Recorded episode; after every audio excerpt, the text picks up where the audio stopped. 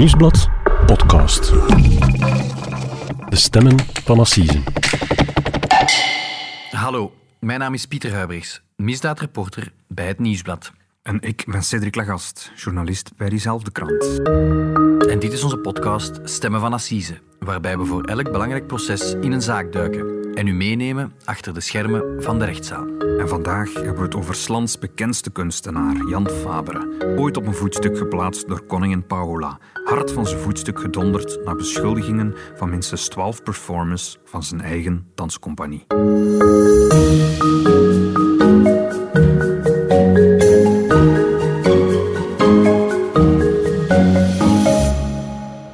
Alright, dag Pieters. Dag Cedric, goedemorgen. Deze keer geen assisen, uh, maar we blijven wel in Antwerpen. Meer bepaald met de start van een spraakmakend MeToo-proces. Inderdaad, klopt. En op de beklaagde bank Slans bekendste kunstenaar, denk ik, Jan Fabre. Bekende man, van waar kennen we hem, Pieter? Goh, van overal in het land eigenlijk. Hè. Je kent wel de, uh, de schildpad in, uh, in Niepoort, de Gouden Schildpad. Ja, staat ook in namen, trouwens. In Leuven bijvoorbeeld heb je zijn gespiesde kever op het Ladeuzeplein uh, ter ere van 575 jaar uh, Leuvense Universiteit. Ja, en in de intro hebben we al koningin Paula vermeld. Ja, hij is, uh, hij is kind aan huis, of hij was liever kind aan huis op het paleis, want hij heeft daar destijds heel het plafond van het paleis mogen ja, inrichten met ik weet niet hoeveel duizenden blauwe en groene kevers. Ja, en waarom moet iemand nu voor de rechter komen voor de mensen die uh, de laatste tijd niet de kranten hebben gelezen? Waarom staat hij volgende week voor de rechter? Wel ja, dus in de nasleep van MeToo. Hè, om, om dat te begrijpen gaan we misschien eerst luisteren naar een, uh, een eerste fragment. Tot hiertoe is al fantastisch gelopen bij mij. Maar ik merk ook, het laatste jaar, dat ik nu gewoon Magritte moet verdedigen, Paul, uh, Paul Delvaux moet verdedigen en, en Rubens moet verdedigen. Maar dat zijn seksisten plots. Ik bedoel, het is, het is goed. Ik vind, het, is, het is goed dat de, dat de vrouw sowieso dat die, dat die verdedigd wordt. Want, uh, maar nu moet ik zeggen, bij ons in de company, 40 jaar lang, is er nooit geen probleem mee geweest. Jamais. Dat is hier een interview met Jan Fabre. Het is afgenomen op de VRT, denk ik. Mm -hmm. Het was een reactie, denk ik, op uh, een aantal affaires die zijn losgebarsten rond Bart de Pauw en zo. En ze vroegen ook zijn reactie. Waarom eigenlijk? Ja, ja misschien even de, de setting toch nog kort schetsen. We zitten niet in die nasleep van die, ja, in die volle hashtag MeToo-beweging. Aan de andere kant van de oceaan heb je Harvey Weinstein, hè, de bekende filmmaker. Uh, En heel die beweging ontstaat. Uh, tal van vrouwen treden uit de schaduw. Die beweging waait over naar Europa. Uh, en in ons land ja, is eigenlijk Bart de Pauw, hè, Vlaanders bekendste tv-maker, die als eerste uh, ja, ook van zijn voetstuk valt. Mm -hmm. En, en het is alle hens aan dek. En minister van Media destijds, Sven Gat, die, die zegt van kijk, we moeten dat hier eens onderzoeken. We gaan een enquête houden om eens te peilen hoe, hoe groot is dat grensoverschrijdend gedrag in media, in de cultuursector. Het probleem is, die resultaten zijn schokkend. Uh, ik, ik verduidelijk, één op vier van, van de vrouwen die in de cultuursector in de, uh, werkt, geeft aan slachtoffer te zijn ooit van uh, seksueel, allez, van grensoverschrijdend gedrag, liever. En dus ze vragen daarop de reactie van een aantal prominente culturele ambassadeurs. Ja, logisch dat ze dan ook uh, bij Jan Fabre uitkomen. Hè. Jan Fabre is internationaal vermaard, hè, is, is een van de grote namen in de Belgische cultuursector. Mm -hmm. Dus ze gaan hem interviewen en, en, en ja, ze polsen hem van, ja, wat, wat vindt u daarvan, meneer Faber? 1 op 4 in de cultuursector, grensoverschrijdend gedrag. En hij zegt, ja, ik, ik, ik, ben, ik ben geschokt door die resultaten. Is dat echt zoveel? Um, en hij zegt, hij zegt heel opvallende dingen in, in dat interview. We luisteren misschien nog even uh, naar een geluidsfragment.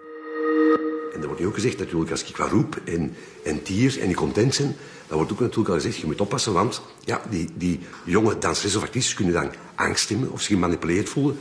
Er is dus ook een, iets gevaarlijk daaraan. Er is ook iets gevaarlijk daaraan. Omdat je, daardoor ga je, de relatie denk ik, dat zo'n een soort secret bond was tussen regisseur, choreograaf, acteur, dansers, ga je ook feitelijk ongelooflijk kapot maken en kwetsen.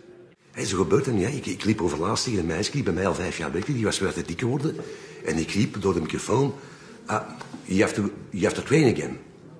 Nou, die kwam mij vertellen, Jan, Jan, dat is kwetsend. Je hebt die vrouw toch een beetje gekwetst nu. Een jaar geleden was er allemaal problemen mee. Roepen en tieren op actrices, eh, actrices op hun gewicht wijzen eh, en uitschelden voor, overgewicht.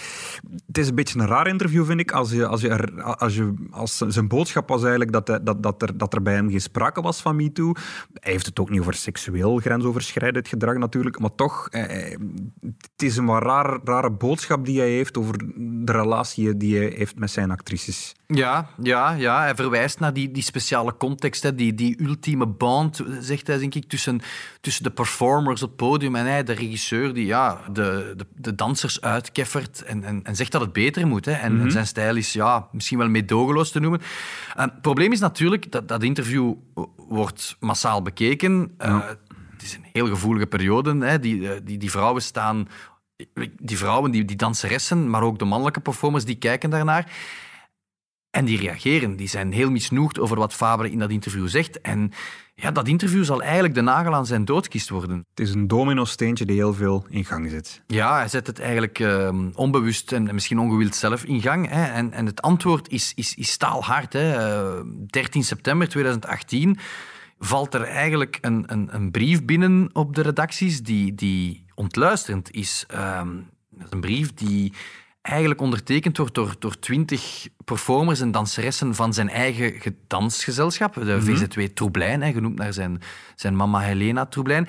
En en in die brief, ja, die brief is vernietigend. Het is een pagina-lange brief. Het is een reactie op dat interview dat we Ja, het is een reactie op dat interview. En in die brief ja, zeggen eigenlijk een twintigtal mensen die bij Troublein werken of gewerkt hebben van kijk, ja, wat hij daar zegt ehm, kan niet. En, en dat hij zegt dat er nooit overschrijdend gedrag is geweest, ja, dat klopt niet. En ze halen, ze halen dat... Uh... En ze hebben het niet alleen over, over, over schreeuwen dat hij, en soms uitkaffert. Ze hebben het ook niet over, over dat ze uitgescholden worden. Het gaat over veel meer, dacht ik. Het gaat ook over drank- en drugsmisbruik. En het gaat ook in de richting van seksueel overschrijdend gedrag. Ja, het is drankmisbruik, drugsmisbruik, ehm, machtsmisbruik ook. Um, En eigenlijk is de bottom line, Jan Fabre die gedraagt zich op de set als een tiran. Uh, kettingrokend staat hij te bulderen, die maakt de ene ongepaste opmerking naar de andere. Soms ook seksueel getint.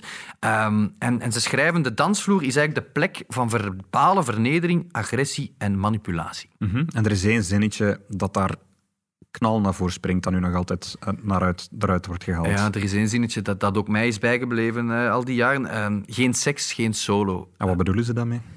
Wel, goh, ja, Jan Fabre uh, ja, had zijn preferekes blijkbaar en, en, en probeerde zijn danseressen tot het uiterste te drijven.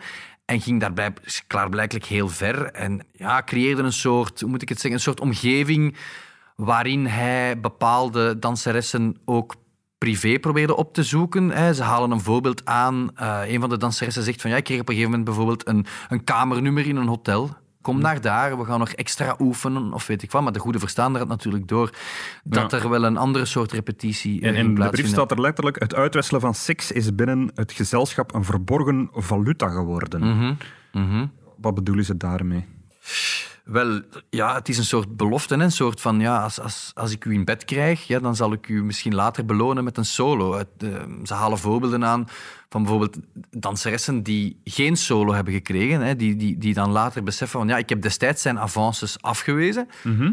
Ja, ik heb ook nooit meer een solo gespeeld. Dus... En die brief is in 2018 geschreven, gepubliceerd, naar, naar een aantal kranten rondgestuurd. Maar het gaat eigenlijk over een cultuur binnen, binnen zijn dansgezelschap van vele, vele, vele jaren daarvoor. Ja, en dat, dat, dat, dat, dat zat dan ook dwars. Hij suggereert dan van ja, het laatste jaar is de teneur rond MeToo gevoeliger geworden. Ik moet meer op mijn tellen passen en, en ik word aangesproken op mijn gedrag. Maar ze zeggen, maar nee, natuurlijk niet. Um, sommige danseressen komen tot het besef van kijk, wat wij, het, het patroon dat wij zien het jaar voordien dat is eigenlijk iets dat al twintig jaar bezig is, dat ik twintig jaar geleden ook zag.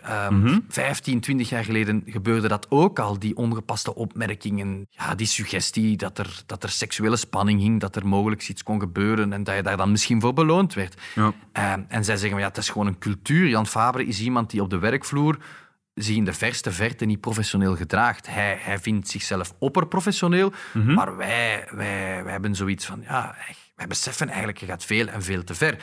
Daarom is die brief ook ondertekend door, door heel wat personen. En hoeveel mensen hebben hem ondertekend? Die twintig mensen zijn die ondertekend hebben? Ja. Wie zijn dat dan? Ik, ik zal die verhouding even schetsen. Dus er zijn twintig mensen die finaal hun, hun handtekening onder die hele lange brief uh, zetten die gepubliceerd is in het cultuurblad Recto Verso. Mhm. Acht daarvan spreken met naam en toenaam. De twaalf overigen... En waarom die opdeling? Waarom niet iedereen... Wel, dat is natuurlijk het hele moeilijke. En, en, en daar zijn later ook debatten over gegaan. Het is heel moeilijk voor een, een, een slachtoffer, een, een vermeend slachtoffer van grensoverschrijdend gedrag, om tegen een machtig figuur als Jan Fabre naar voren te treden. Om te zeggen van, kijk, ik ga hier even de, de, de media opzoeken. Ik ga hier op tv in een studio komen zitten. Ik ga mhm. in een podcaststudio komen getuigen over, over grensoverschrijdend gedrag. Dat, is, dat, is een, dat blijkt een hele, hele moeilijke stap voor, voor, voor, die, voor die slachtoffers. En ja. Ja ik verwijs nog eens naar de, de stijl van Jan Fabre.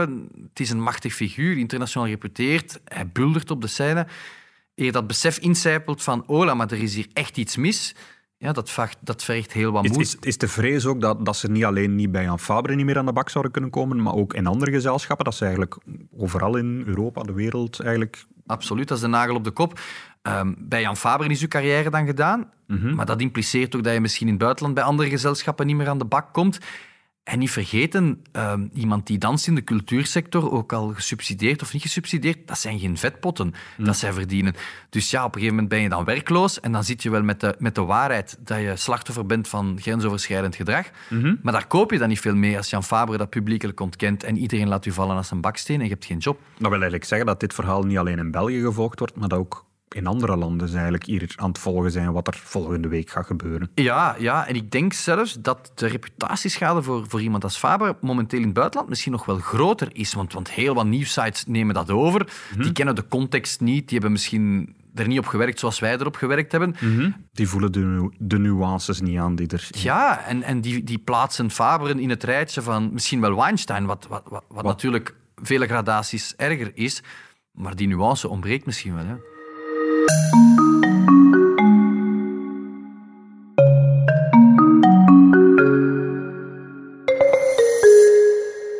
Pieters, uh, nog een passage uit die brief die wel wat aandacht heeft gekregen. Uh, blijkbaar had Jan Faber een geheim fotoproject. Ja, dat is een zeer opmerkelijke passage, uh, Cedric, in die brief. Ja, er, is daar sprake blijkbaar van een geheime fotostudio, een zijprojectje dat Faber er blijkbaar op nahield. En, en dat ging zo. Eh, blijkbaar kregen verschillende performers af en toe een aanbod om in zwart bij hem bij te klussen. En dan nam hij, nam hij mee uh, naar zijn fotostudio, uh, waar ze volgens hen ja, na drank en drugs te hebben geconsumeerd, echt zo ja, extreem erotische shoots deden, door hem ge, gecoördineerd. En daar werden ze in het zwart voor betaald. En, en die, die vrouwen getuigen van ja, eigenlijk was dat ook een soort project meer dan die foto's die werden gemaakt en die filmpjes, om, om, om ons in zijn bed te krijgen. Wat gebeurde er dan met die foto's? Die waren voor zijn Ja, voor zijn privécollectie. En ik kan me voorstellen dat er af en toe wel, wel foto's gebruikt werden op tentoonstellingen en dergelijke. Maar dat was eigenlijk echt wel zo'n beetje zijn, zijn, zijn secret projectje waar hij misschien ooit nog iets mee ging doen. Dat is natuurlijk, dat we het er net al over gehad, zeer, zeer, zeer delicate materie. Eén een van hen heeft dat wel gedaan. Uh, Geneviève Lagravière, prachtige naam trouwens. Hè. Zij heeft ooit in de morgen een, een lang interview gegeven waarin dat zij eigenlijk heel, vond ik, heel genuanceerd uitlegt wat, wat zij hem verwijt en hoe dat die cultuur die er bij Troublijn was, um, een beetje haar, haar leven domineerde ook. Hè. Um, en, en zij zegt van ja, je moet MeToo eigenlijk zien als iets dat veel verder gaat dan hij wil seks met mij. Het gaat eigenlijk om, om een soort van macht, een soort machtsmisbruik. En het is je baas, zegt ze, hè, Jan Faber in dit geval, die seks wil in ruil voor werk en die je fysiek zwaar doet afzien nadat je avances afwees. Ik lees even verder. Dat is vernietigend, heeft niets te maken met artistieke grenzen verleggen. En nu komt het. Het gaat om macht, over willen domineren en over kleineren. Je hebt daar net verteld dat, dat die twintig mensen die getuigd hebben, dat die ehm, toch wat terughoudend waren, dat die zelf bang waren voor de gevolgen voor hun carrière. Mhm. die, die vrouw die met naam en toenaam naar voren is gekomen, die Geneviève Lagravière, um, ja, is zij nu nog in de picture? Is, zijn er voor haar ook consequenties geweest?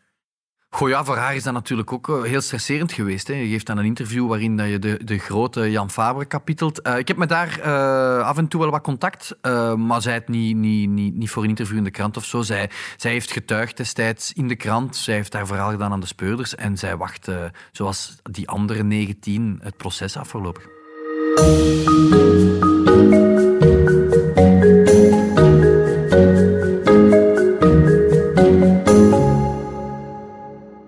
Kunstenaars, dat zijn sowieso mensen die graag eens tegen de schenen schoppen, die graag eens aan uh, het raam rammelen van de maatschappij. Jan Fabre was niet anders, denk ik. Dat die was, daar niet vies van. Nee. nee. dat was ook iemand die nogal graag uh, um, wilde uitspraken deed, die graag controversiële uitspraken deed. Maar dit, dit moet toch bij hem ook zijn zijn aangekomen. Dit, dit, kan, dit kan hij ook niet fijn hebben gevonden. Nee, absoluut niet. Ja, als, er, als er ineens eh, een goed onderbouwde brief verschijnt waarin twintig mensen u beschuldigen van, van grensoverschrijdend gedrag, mm dat is keihard natuurlijk. Uh, uh, en, en, Jan Faber heeft zeer aangeslagen gereageerd op dat nieuws. niet zelf, want we hebben hem benaderd, maar, maar zelf hield hij zich ver van de schijnwerpers. Maar hij heeft wel zijn advocaat Hans Rieder de wei ingestuurd. Mm En die is in, de, in de studios van de Zevende Dag uh, Jan Faber komen verdedigen. Uh, we luisteren even naar een fragment.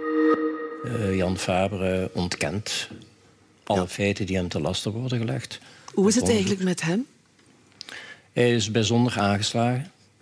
Ehm, hij is aangeslagen over de manier waarop hij koud gepakt is geworden. Hij had het niet zien in komen? In een, absoluut niet. In een georchestreerde campagne die uh, heel precies was uitgezet, waar alle tafelspringers zich daarbij dan aangesloten hebben.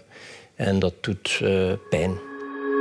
Als ik het goed begrijp, Pieter, neemt, neemt hij die danseressen eigenlijk kwalijk dat ze hem nooit persoonlijk eerst hebben aangesproken daarover, over zijn grensoverschrijdend gedrag. Dat ze onmiddellijk ervoor gekozen hebben voor de vlucht vooruit, dat ze die op een brief hebben gepubliceerd. Ja, dat is zijn, uh, dat is zijn verdediging van kijk, ik ben jullie baas, jullie werkgever, jullie werken hier voor mij. Waarom is nooit iemand, zegt hij, in mijn bureau gestapt en gezegd van kijk Jan, hier heerst er een cultuur van overschrijdend gedrag, je gaat te ver, van machtsmisbruik. Waarom hebben we dat niet intern geregeld? Ja, waarom is dat niet intern geregeld? We hebben hier een vertrouwenspersoon, waarom weet ik van niets? En waarom krijg ik twee uur voor die brief gepubliceerd wordt te horen dat er een brief gaat gepubliceerd worden die eigenlijk heel mijn reputatie gaat bespeuren, uh, terecht of onterecht. Uh, we luisteren even mee naar wat uh, Hans Rieder daarover te zeggen heeft. Er is nooit een brief geschreven naar de Raad van Bestuur. Mm -hmm. Er is nooit een brief geschreven naar Jan Fabre. Ja. Nu zijn die rechten van meneer Fabre definitief geschonden. Dat kan nooit meer worden rechtgezet. Het is een brief met, met, gevolgen. Die brief verschijnt in de kranten, maar die, dat wordt niet blauw-blauw gelaten. Want enerzijds beslist de toenmalige cultuurminister Sven Gats om Troeblijn, het dansgezelschap, door te lichten. Ja, klopt. Maar anderzijds uh, wordt er ook een, een, een, een, gerechtelijk onderzoek opgestart. Ja, ja misschien even verduidelijken. Dus, dus, dus minister Gats die zegt van ja, we gaan Troeblijn doorlichten, we gaan kijken of die vertrouwenspersoon functioneert. We gaan uh, die raad van bestuur uitbreiden. We gaan zorgen dat er meer controlemechanismen ingebouwd worden. Mm -hmm. En parallel inderdaad, zoals gezegd, is, gaat het arbeidsauditoraat in Antwerpen ook een onderzoek starten. Dat is opmerkelijk. Dus het is niet het gewone parket, zal men zeggen, die een zedenzaak, een zedenonderzoek opstart. Nee, het is het arbeidsauditoraat. Die houden zich eigenlijk vooral bezig met sociaal strafrecht. Eigenlijk vooral met de verhouding tussen werkgever en werknemer. Worden mensen wel goed behandeld door een baas? Ja, ja, en opvallend daarbij is, er komt geen onderzoeksrechter aan te pas. Nee. Dus het is die arbeidsauditeur die zelf eigenlijk bepaalde uh, daden of opdrachten geeft aan speurders bijvoorbeeld, om, hmm. om, om, aan inspecteurs om bepaalde handelingen te stellen. Maar die kan finaal wel overgaan tot vervolging en zeggen, kijk, die, die dossier moet alsnog naar de correctionele rechtbank. Ja, en weten we zo'n beetje hoe dat, hoe dat onderzoek verlopen is?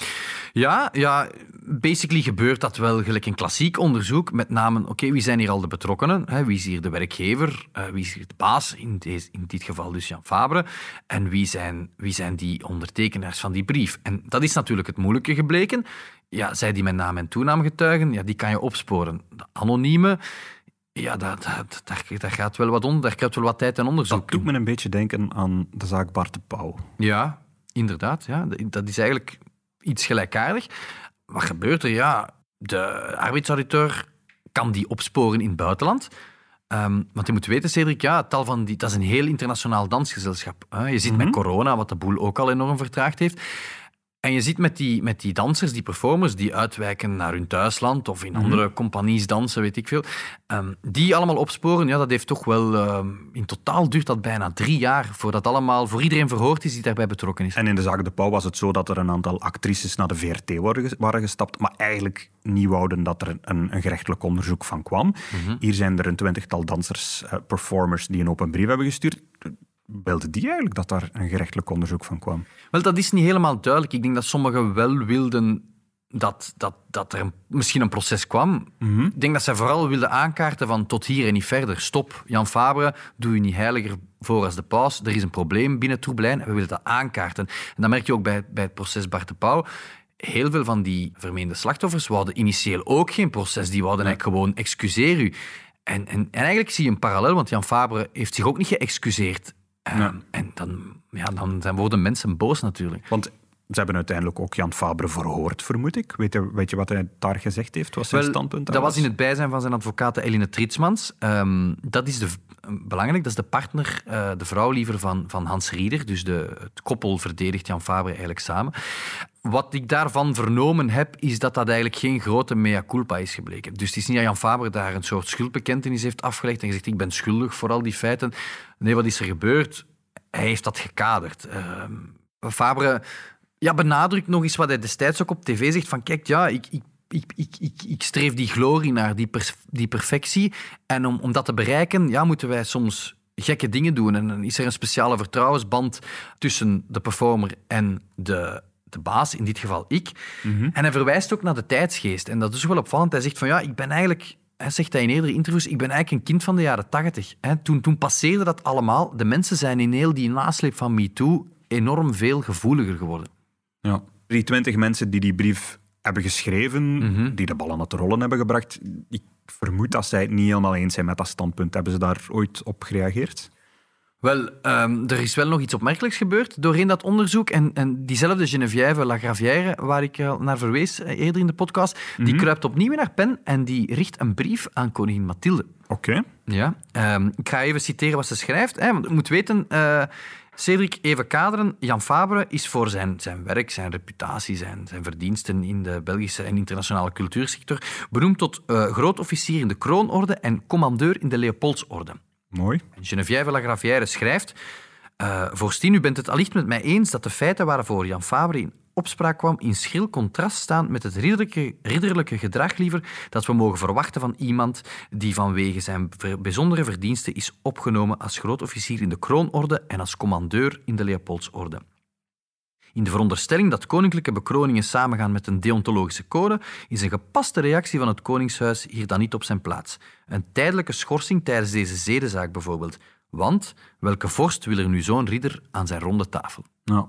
Dat, dat koning Paula een grote fan is van Jan Faber, dat zal misschien ook al een beetje meegespeeld hebben. Ik herinner me die beelden van Jan Faber die in het Koninklijk Paleis die, die kevertjes aan het plafond plakt en, en koning Paula die meekomt kijken en daar allemaal vragen over stelt. Ehm, Dat heeft hem wereldberoemd gemaakt. Hè? En kind aan huis van het paleis. Voilà, zijn vraag de gepaste reactie. Is de gepaste reactie er gekomen? Wel, voor zover eh, bekend, denk ik, is hij, heeft hij nog altijd zijn adellijke titels. Eh, wat ik wel weet, dat is me wel bevestigd. De koningin heeft wel de moeite gedaan om haar terug te schrijven. Hè. De inhoud van die brief eh, is, is, niet, is ons niet bekend. Nee. Maar hij heeft zijn adellijke titels eh, nog. En, en, en opvallend, hè, want eh, wat er ook gebeurd is, hè, destijds zei toenmalig, ah nee, huidig Vlaams minister van Cultuur, liever, Jan-Jan Bon, de opvolger van Sven Gat, die zei van, kijk, ik wil ook wel kijken of die, die doorlichting van Troublein, of dat eigenlijk iets opgeleverd heeft, of daar stappen zijn gezet.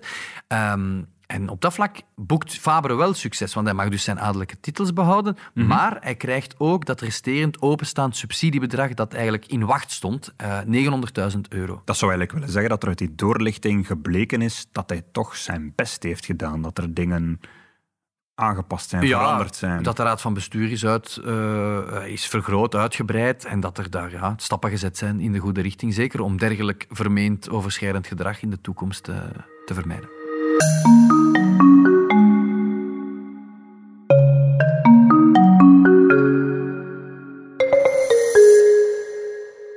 Pieter, vlak voor de zomer ehm, kwam het nieuws dat de arbeidsauditeur klaar was met zijn onderzoek naar wat er gebeurd was binnen Troeblein.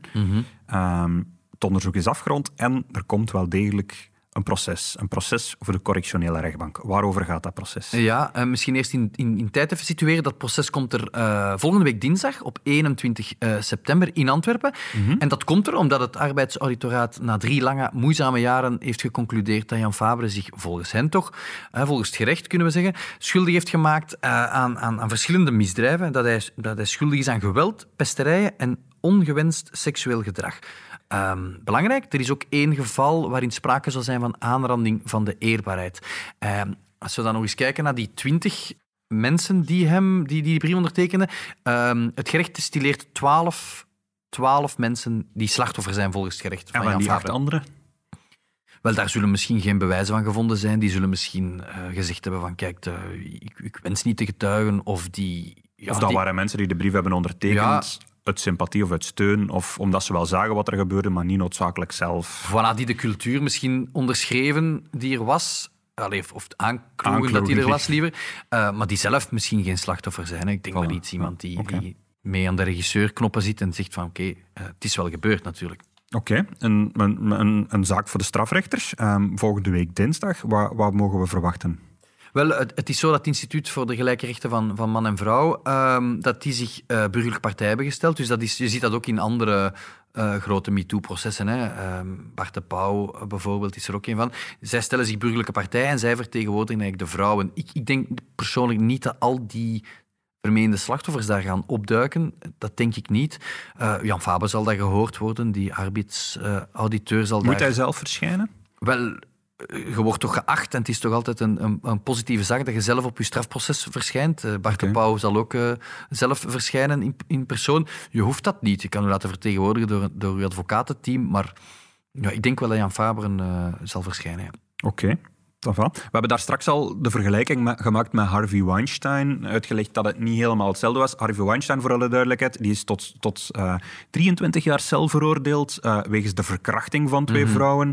Ehm, daar gaat het hier voor alle duidelijkheid niet over. Nee, nee, nee. nee, Weinstein is een seksueel roofdier, een meervoudige verkrachter. Ehm, dat is iemand die de rest van zijn dagen achter tralies zal, zal, zal belanden.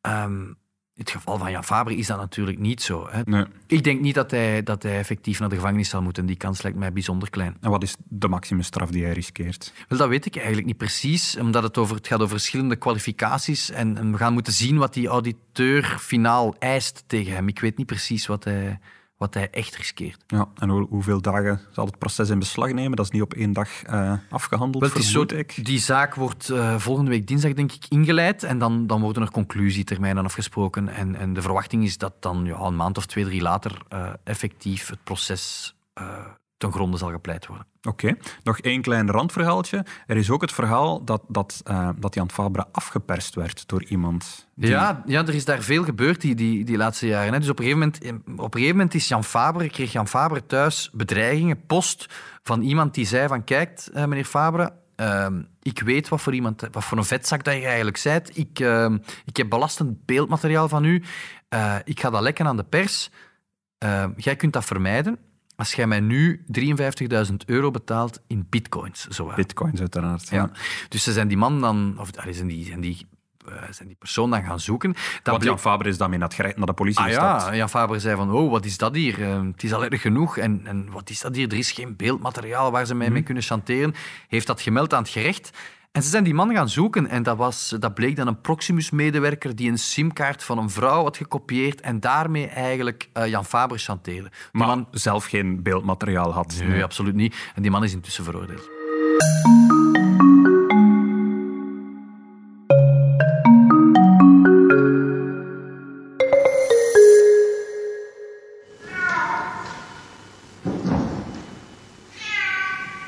Enkele katten moesten het gisteren ontgelden voor de opnames van een Franse filmploeg.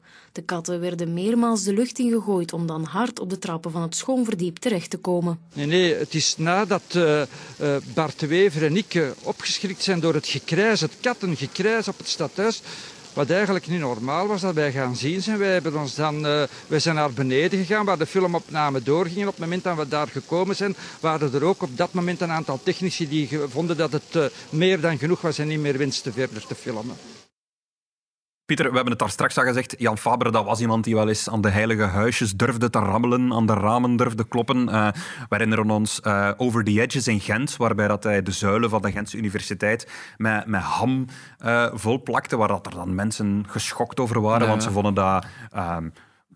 ehm, verkwisting van eten. Uh, we herinneren ons uh, uh, ook nog andere controversies. Hier bijvoorbeeld hoorden we uh, het, het, het kattenincident. Bijvoorbeeld. Incident, ja. hij, hij, hij, had een film opgemaakt en hij was in, op het Schoonverdiep in, de, in de Antwerpse, het Antwerpse stadhuis was hij met katten beginnen gooien. En daar kwam dan ook weer controverse over, met name van, van Gaia, denk ik. Ja, ja, je kunt ergens wel je inbeelden dat er controverse komt als je katten meter hoog op de grond laat vallen van het stadhuis. Ja, en Bart de Wever die daar dan voorbij komt. On onwaarschijnlijke scènes. Maar... Ik herinner me zelfs dat er, dat, dat, dat kindje, katje gewond was geraakt. Dat dat katje dan door het leven moest met drie, met drie pootjes. Maar het was eigenlijk vooral de man die we hier hoorden. Dat was de schepen, de toenmalige schepen in Antwerpen. Die dat gezien had samen met Bart de Wever. En die mhm. zich daar mateloos aan stoten. Ja, Jan Faberen heeft zich dan geëxcuseerd. Um, ik herinner mij nog zo'n incident in Eupen bijvoorbeeld. Dan was er ook zo een of andere tentoonstelling waarin hij vogelspinnen over scheermesjes liet lopen. Oké. en, en daar komt dan natuurlijk ook commotie over, want ja, oké, iedereen heeft schrik van vogelspinnen, maar waarom zou je die in godsnaam over scheermesjes laten lopen. Maar dat zijn, dat, dat, zijn dat zijn artistieke controverses. Dat gaat over zijn kunst, over zijn werk. Dit is anders. Dit gaat over, over, over zijn persoonlijkheid. Ja, dat is bewuste controverse zoeken. Nu heeft hij de controverse uh, niet willen opzoeken, maar ze is er wel. En, en de controverse is er gewoon nu ook. Al volgende week start het proces. Maar, maar deze week in het nieuws ja, zijn dansvoorstelling in Charleroi bijvoorbeeld, die gaat niet door. Net, Waarom? Ja, net door de hele commotie van het proces dat er zit aan te komen. Uh, misschien moeten we even luisteren naar, naar, naar uh, hoe heet ze, Annie Bozzini, dat is de, de bazin van Charleroi Dans, die uitlegt uh, wat er daar gebeurd is. La principale pour moi était euh, cette, euh, cette menace de dire on va acheter toutes les places et comme ça la compagnie jouera devant une salle vide. J'ai trouvé ça, moi, extrêmement violent parce qu'on est dans une phase où on essaye au contraire de faire revenir les gens dans les salles de spectacle. Ça fait quand même des, des mois qu'on se bat pour ça et de, de, renouer cette relation entre artistes et spectateurs. J'ai trouvé que c'était quand même un peu démesuré et pour le coup assez déplacé euh, dans les périodes que nous traversons de dire on va laisser la compagnie de, de jouer devant une salle vide.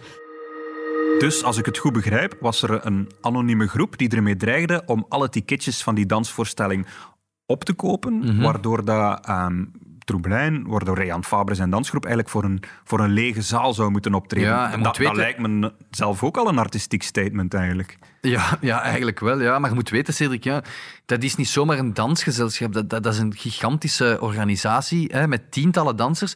Jan Fabre heeft daar maanden aan gewerkt en dan, dan komt er een voorstelling met een lege zaal. Dat is natuurlijk dat is gênant, dat is gezichtsverlies. En dus liever dan dat gezichtsverlies hebben ze zelf besloten om de stekker eruit te trekken. Ja, er is overleg geweest natuurlijk. En blijkbaar werden de, de individuele dansers en performers ook zelf uh, individueel bedreigd ook. Dus ja, de opbouw naar dat proces is zeer beladen. En finaal hebben ze gezegd van ja, we gaan ons, we gaan ons deze genante vertoning uh, besparen. Ja, en dan was er deze week ook nog het nieuws dat, dat zijn standbeeld, uh, zijn standbeelden zelfs, verdwenen zijn in een single in Antwerpen. Mhm. Daar stond uh, De man die de wolken meet. Dat is een heel bekend schilderij. Het is, zich, het is hem zelf, denk ik, die met een meetlat in de lucht staat. En hij is eigenlijk de wolken aan het meten. Maar dat is eigenlijk, eigenlijk dat in de single, denk ik, is, was, was al een, een tijdje verdwenen in alle stilte eigenlijk. Ze hadden daar eigenlijk ja, weinig ruchtbaarheid aan dat is, Blijkbaar lag dat, dat, dat, dat, persbericht klaar. Dat is eigenlijk dit voorjaar al stiekem van het tak gehaald. Um, uh, ja, omdat ze zoiets hebben van, kijk, het, het, is in de huidige tijdsgeest niet meer opportun dat we Jan Fabre voorwerp van een, van een strafonderzoek nu... Zoals in de brief van koning en Mathilde. Ja, dat we die eigenlijk ja, op tak van onze single zetten. Ja, we gaan hem er even afhalen. Uh,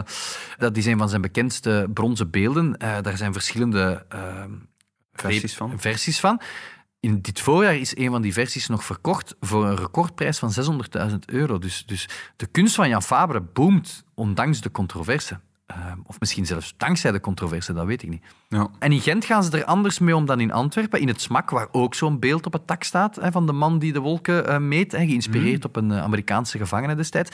En daar, in Gent hebben ze gezegd van kijk, we gaan dat beeld niet weghalen. We gaan het gewoon centraal in de zaal zetten en we gaan er een soort... We gaan lezingen houden, we gaan debatten organiseren net, over, net rond waar ligt de grens waar overschrijdend gedrag in de cultuursector? We gaan het eigenlijk gebruiken om er iets constructiefs mee te doen. Dus Pieter, jij gaat uh, die rechtszaak voor ons volgen, begrijp ik? Ja, ja ik, zal, uh, ik zal in de Antwerpse rechtbank zitten uh, die 21 september. Oké, misschien dat we daar in een van onze volgende podcastafleveringen nog eens op terugkomen. Maar niet volgende week, want volgende week spreken we met een, uh, een veroordeeld crimineel, een rover, die we helemaal in Italië zijn gaan opzoeken. Klinkt straf. Dit was De Stemmen van Assise, een podcast van het Nieuwsblad. De stemmen waren deze week Pieter Huibrechts en ikzelf, Cedric Lagast. Onze dank gaat uit naar ATV en VRT voor het gebruik van enkele audiofragmenten. De montage gebeurde door Pieter Schrevens van House of Media. De productie was in goede handen bij Kaatje de Koning en Bert Heijvaart.